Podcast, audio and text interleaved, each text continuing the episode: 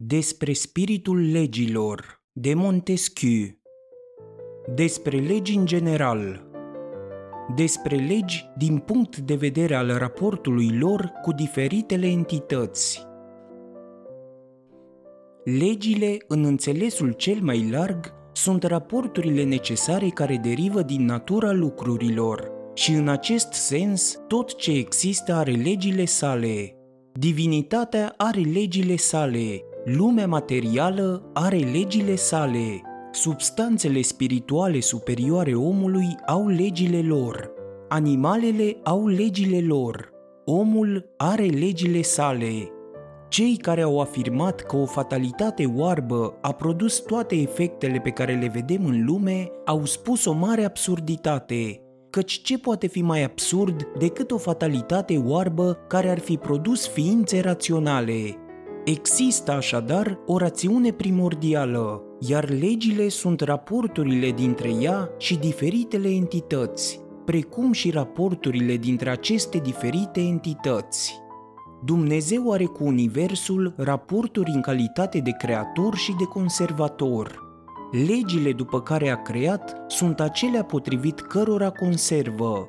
El acționează potrivit acestor reguli pentru că le cunoaște le cunoaște pentru că El le-a făcut. Le-a făcut pentru că ele corespund cu înțelepciunea și cu puterea sa. Întrucât, după cum vedem, lumea formată prin mișcarea materiei și lipsită de facultatea de a cunoaște, dăinuiește necontenit, înseamnă desigur că mișcările ei sunt supuse unor legi invariabile, și dacă s-ar putea imagina o altă lume decât aceasta, ea ori ar asculta de reguli constante, ori ar fi distrusă. Așadar, creația care pare să fie un act arbitrar presupune reguli tot atât de invariabile ca și fatalitatea ateilor. Ar fi absurd să spunem că fără aceste reguli, creatorul ar putea să guverneze lumea, deoarece lumea nu s-ar menține fără ele. Aceste reguli sunt raporturi stabilite în chip statornic. Între două corpuri puse în mișcare, toate mișcările se transmit, se amplifică, slăbesc și încetează potrivit raporturilor dintre masa și viteza acestor corpuri. Orice diversitate este uniformitate, orice modificare este constanță. Indivizii înzestrați cu facultatea de a cunoaște pot să aibă legi făcute de ei înșiși, dar au și altele pe care nu le-au făcut ei. Înainte de a fi existat ființe înzestrate cu facultatea de a cunoaște, aceste ființe erau posibile. Ele aveau deci raporturi posibile și, prin urmare, legi posibile. Înainte de a fi existat legi făcute, existau raporturi de justiție posibile. A spune că nu este drept sau nedrept nimic altceva în afară de ceea ce ordonă sau interzic legile pozitive este tot una cu a spune că înainte de a se fi trasat cercul nu erau egale toate razele lui. Trebuie așadar să admitem existența unor raporturi de echitate anterioare legii pozitive care le stabilește. Astfel, de exemplu, dacă există societăți omenești, ar fi just ca oamenii să se conformeze legilor lor. Dacă există ființe raționale care au primit vreo binefacere de la o altă ființă, s-ar cuveni ca ele să-i păstreze recunoștința. Dacă o ființă rațională a creat o altă ființă rațională, atunci ființa creată ar trebui să rămână în raportul de dependență în care s-a aflat din clipa nașterii sale. Iar dacă o ființă rațională a făcut rău unei alte ființe raționale, ea merită să fie răsplătită cu același rău și așa mai departe. Dar lumea ființelor raționale este tare departe de a fi tot atât de bine cărmuită ca și lumea fizică. Căci cea din tâi, deși are și alegi care prin natura lor sunt invariabile, nu le urmează în mod constant, așa cum le urmează lumea fizică pe ale sale. Aceasta se datorează faptului că indivizii înzestrați cu facultatea de a cunoaște sunt prin natura lor mărginiți și ca atare supuși erorii. Și pe lângă aceasta este ceva care ține de natura lor să acționeze din propriul lor imbold. Vrei să-ți extinzi orizonturile și să explorezi o lume a cunoștințelor? Bun venit pe Universul Cărților Audio, sursa ta pentru cărți audio, lecturi filozofice, poezii și multe altele. Bucură-te de o experiență audio unică în timp ce faci naveta, faci exerciții sau te relaxezi acasă. Abonează-te acum la canalul meu și obține acces la biblioteca mea de cărți audio. Să începem împreună călătoria noastră în profunzimile culturii universale. Dacă îți plac lecturile mele, nu uita să dai un like, un share, un subscribe și să lași un comentariu.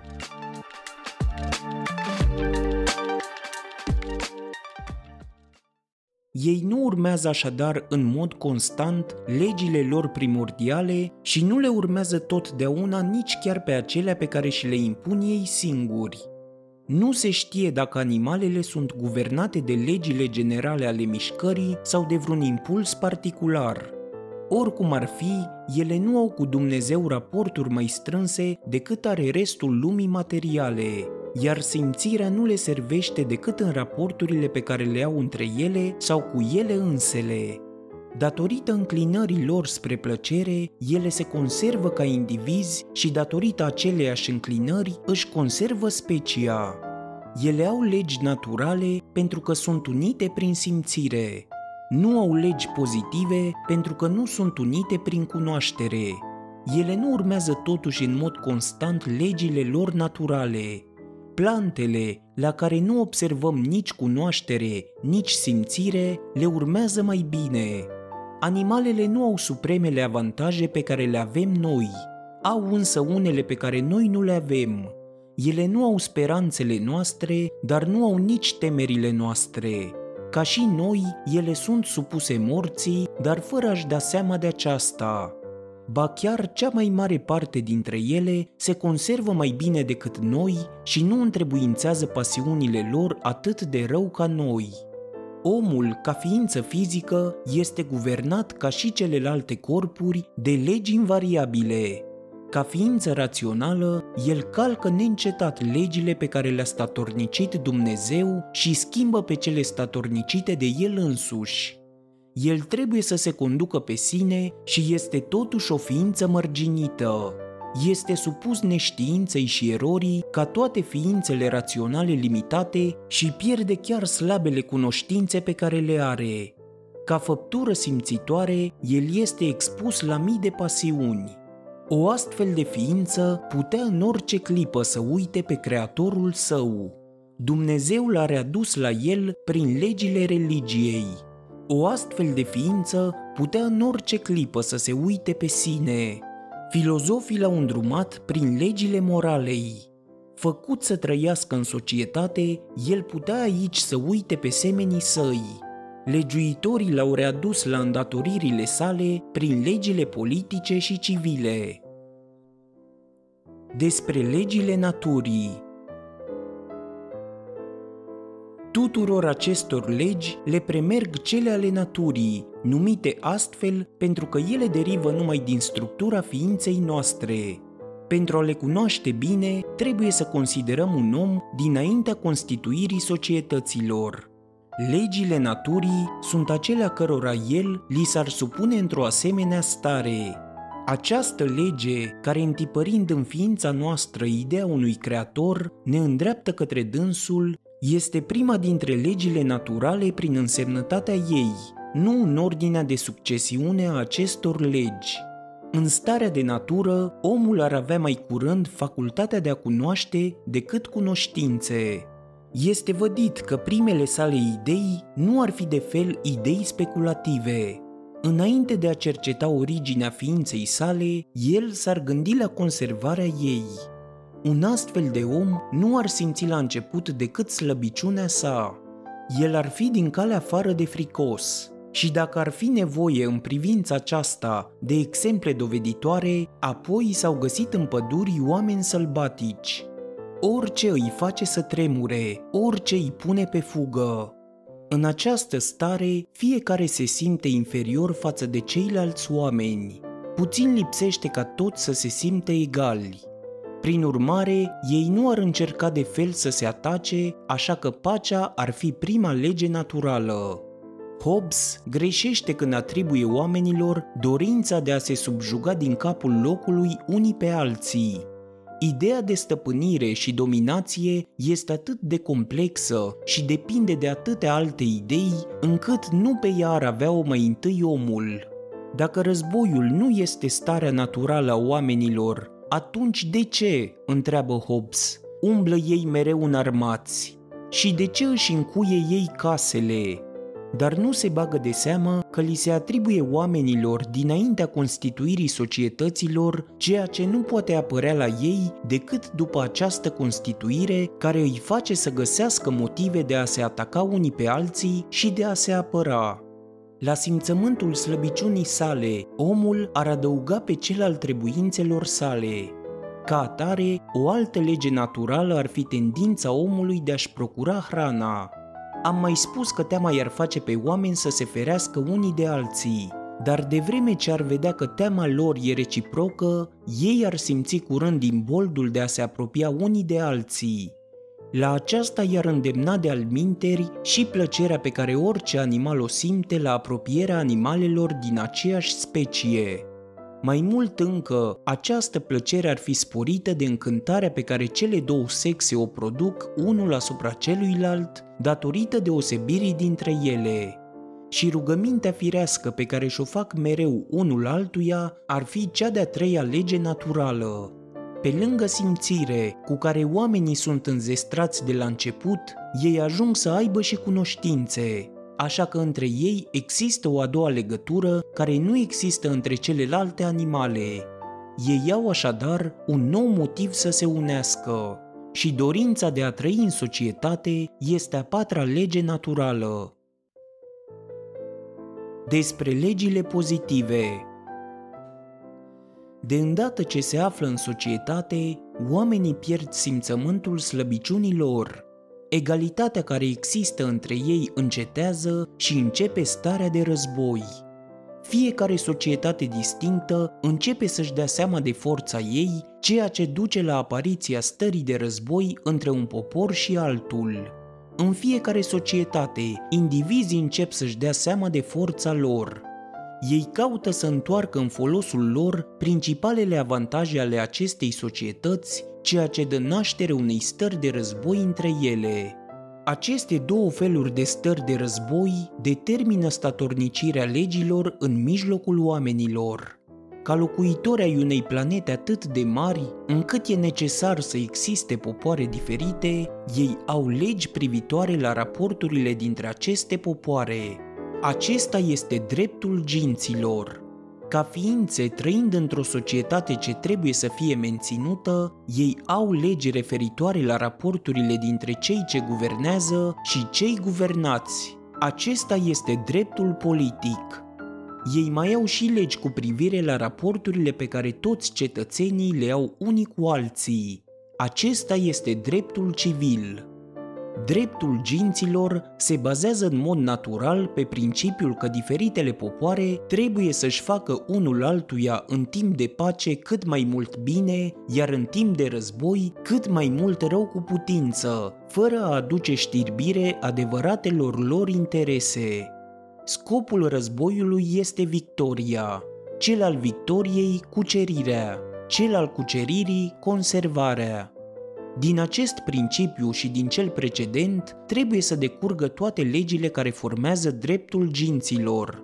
Toate popoarele au un drept al ginților, chiar și irochezii, care își mănâncă prizonierii, au un asemenea drept. Ei trimit și primesc solii. La ei există un anumit drept al războiului și al păcii.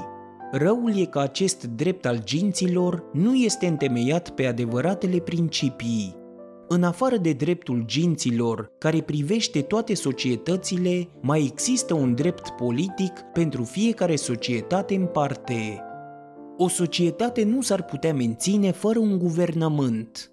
Gruparea tuturor forțelor individuale, spune foarte bine Gravina, formează ceea ce se cheamă statul politic.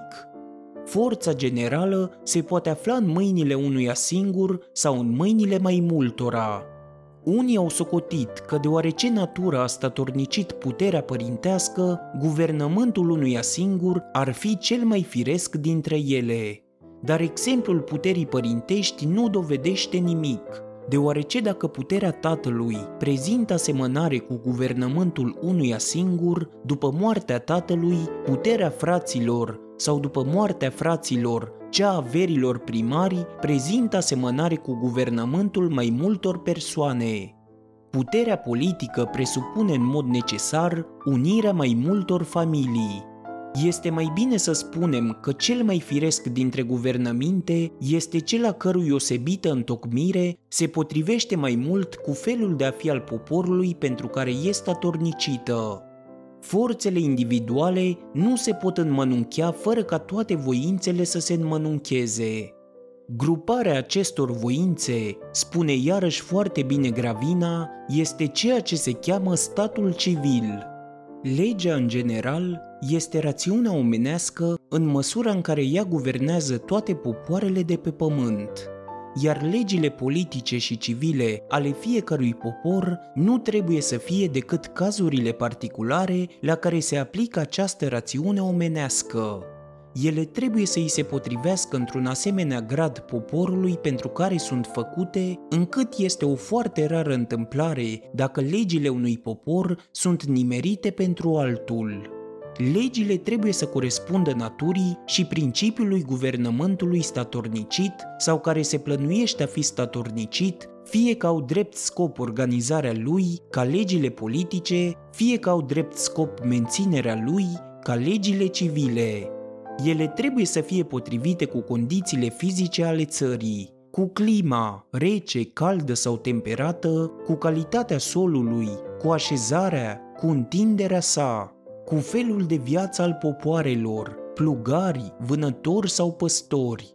Ele trebuie să fie potrivite cu gradul de libertate pe care o rânduirea statului o poate îngădui, cu religia locuitorilor, cu înclinările, cu bogățiile, cu numărul, cu negoțul, cu moravurile, cu deprinderile lor.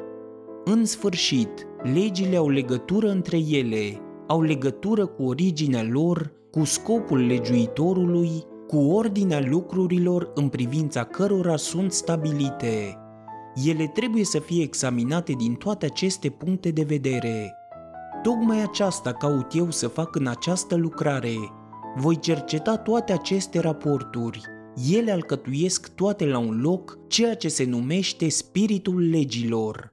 În această cercetare nu am separat legile politice de cele civile, căci întrucât eu nu tratez despre legi, ci despre spiritul legilor, și acest spirit constă în diferitele raporturi pe care legile le pot avea cu diferite lucruri, a trebuit să urmez nu atât ordinea firească a legilor, cât pe cea a acestor raporturi și a acestor lucruri.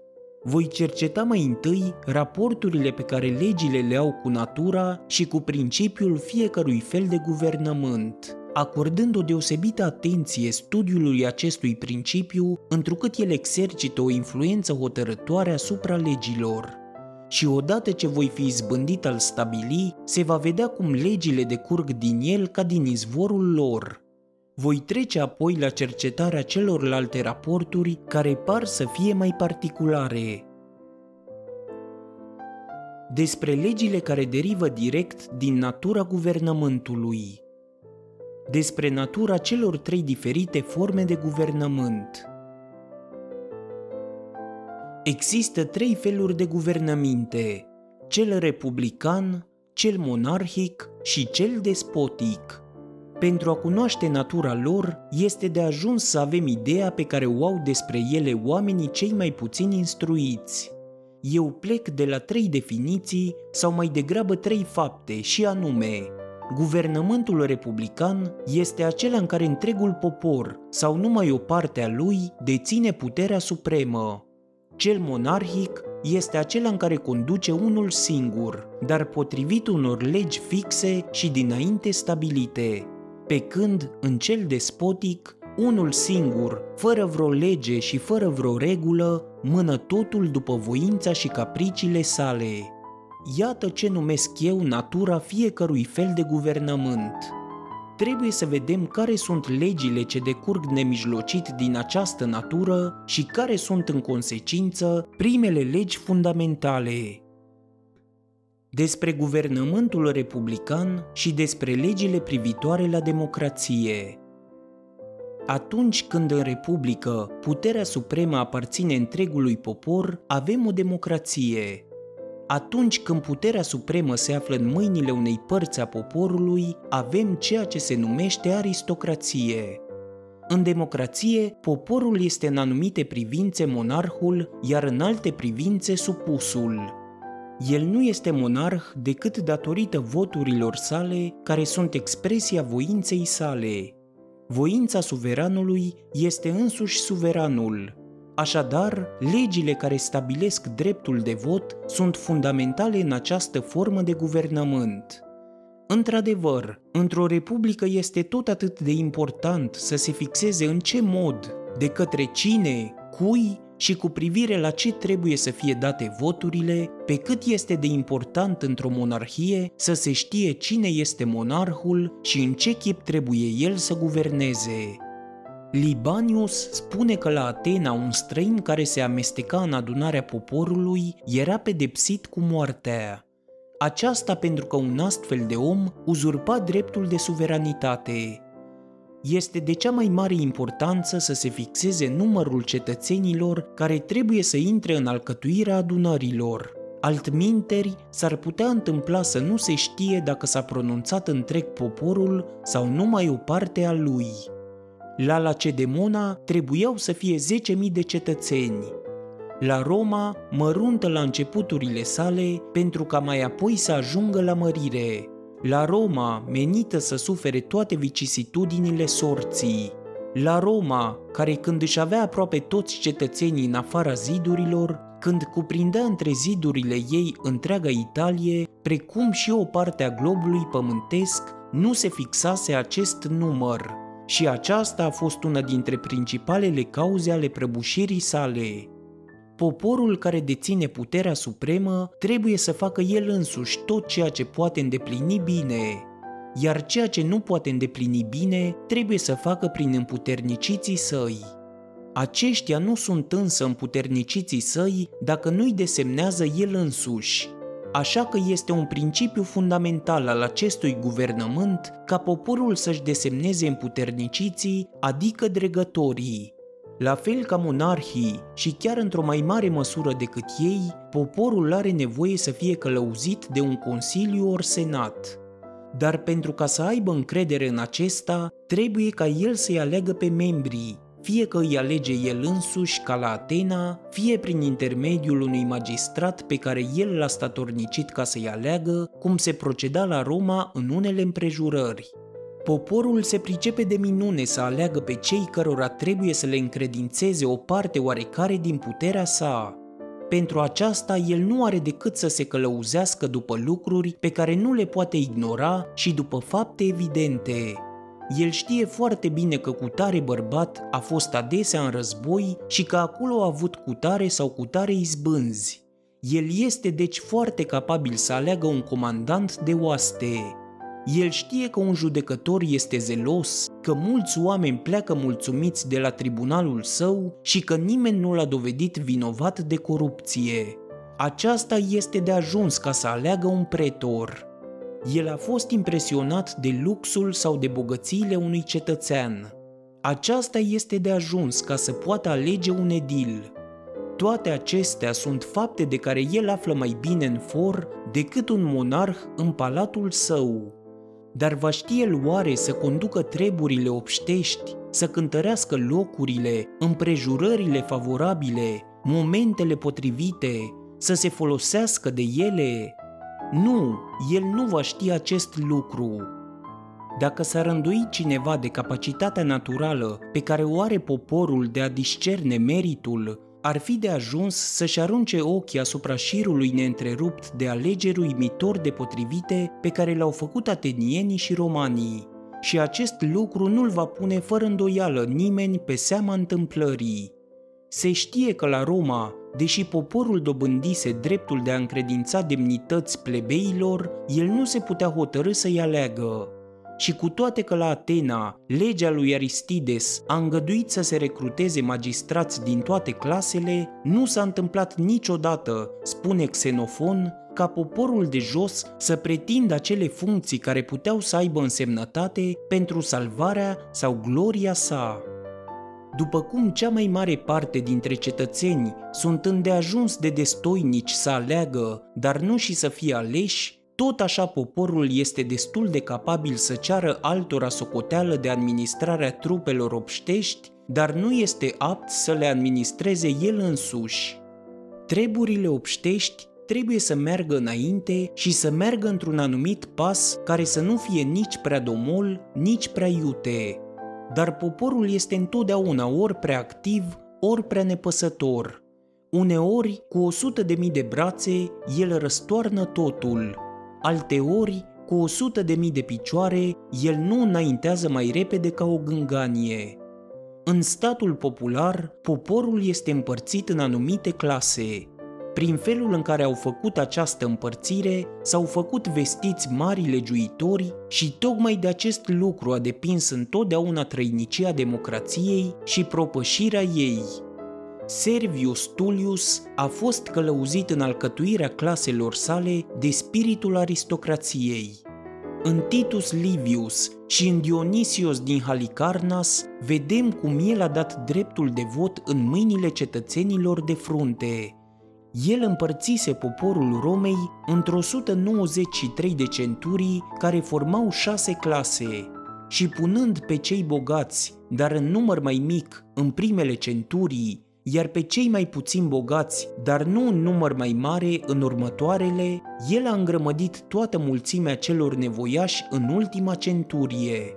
Și cum fiecare centurie nu avea decât un singur vot, votau mai degrabă averea și bogățiile decât persoanele. Solon a împărțit poporul Atenei în patru clase. Condus de spiritul democrației, el nu a alcătuit aceste clase pentru a-i stabili pe cei ce trebuiau să aleagă, ci pe cei ce puteau să fie aleși și lăsând fiecărui cetățean dreptul să aleagă, el a hotărât să se poată alege judecători dintre cetățenii tuturor acestor patru clase, dar dregătorii să nu poată fi aleși decât din rândurile primelor trei clase în care intrau cetățenii înstăriți. După cum împărțirea celor ce au drept de a alege este o lege fundamentală în Republică, felul de a alege este o altă lege fundamentală. Alegerea prin tragere la sorți este proprie democrației. Alegerea prin vot este proprie aristocrației. Tragerea la sorți este un fel de alege care nu supără pe nimeni. Ea lasă fiecărui cetățean speranța legitimă de a-și sluji patria. Dar întrucât ea este în sine defectuoasă, marii legiuitori s-au întrecut în a o modera și în a o îndrepta. La Atena, Solon a rânduit ca toți cei ce urmează să ocupe funcții militare să fie desemnați prin vot, iar senatorii și judecătorii să fie desemnați prin tragere la sorți. El a hotărât ca dregătoriile civile ce impuneau mari cheltuieli să fie atribuite prin vot, iar celelalte să fie atribuite prin tragere la sorți dar pentru a înlătura neajunsurile desemnării prin tragere la sorți, el a hotărât că nu se va putea alege decât dintre cei ce își vor pune candidatura, că cel ce va fi ales va fi cercetat de către judecători și că oricine va putea să-l acuze că e nedemn de această alegere. Aceasta era o îmbinare a tragerii la sorți cu votul, la expirarea termenului unei magistraturi, cel ce o deținuse trebuia să se supună unei alte cercetări a judecătorilor cu privire la felul în care se comportase. Oamenii incapabili trebuie să fi fost astfel puternic înfrânați când era vorba de a-și da numele ca să fie tras la sorți. Legea care stabilește felul de a da votul este de asemenea o lege fundamentală în democrație. Este o chestiune importantă să se știe dacă voturile trebuie să fie pe față ori să fie secrete. Cicero scrie că legile care au introdus votul secret în ultima perioadă a Republicii Romane au constituit una dintre principalele cauze ale prăbușirii sale. Întrucât practica este deosebită în diferite republici, iată, după părerea mea, ce trebuie să gândim în această privință. Atunci când poporul votează, fără îndoială că votarea trebuie să se facă pe față și în aceasta trebuie să vedem o lege fundamentală a democrației. Poporul de jos trebuie să fie îndrumat de fruntași și ținut în frâu prin prestigiul anumitor personalități. De aceea, când s-a introdus votul secret în Republica Romană, s-a năruit totul. Nu a mai fost cu putință să se îndrumeze un norod care rătăcea. Dar când într-o aristocrație votează corpul nobililor sau într-o democrație senatul, întrucât atunci nu este vorba decât de a preîntâmpina manevrele electorale, votul nu va fi niciodată prea secret. Uneltirile cu scopul de a învinge într-o alegere sunt primejdioase într-un senat, sunt primejdioase în sânul unui corp de nobili. Ele nu sunt astfel în mijlocul poporului, a cărui natură este de a acționa din pasiune. În statele în care poporul nu participă la conducere, el se va aprinde pentru un actor așa cum s-ar fi pasionat pentru treburile obștești. Nenorocirea unei republici vine atunci când în ea nu mai există lupte electorale și aceasta se întâmplă când poporul a fost corupt cu bani. El devine nepăsător și prinde dragoste de bani, dar nu se mai înflăcărează pentru treburile publice. Fără să-i mai pese de cărmuire și de ce pune ea la cale, el îi așteaptă în liniște simbria. O altă lege fundamentală a democrației este ca poporul singur să facă legi. Există totuși numeroase cazuri în care este necesar ca Senatul să poată statua. Ba chiar adeseori este nimerit ca o lege să fie experimentată înainte de a fi statornicită. O rânduirea de stat a Romei și cea a Atenei erau foarte înțelepte. Hotărârile Senatului aveau putere de lege timp de un an, ele nu deveneau legi permanente decât prin voința poporului. Ți-a plăcut episodul? Dă-i subscribe și vei avea acces la celelalte pregătite. Nu uita să dai și coment și share pentru ca toți să afle unde pot găsi audiobook-uri gratis.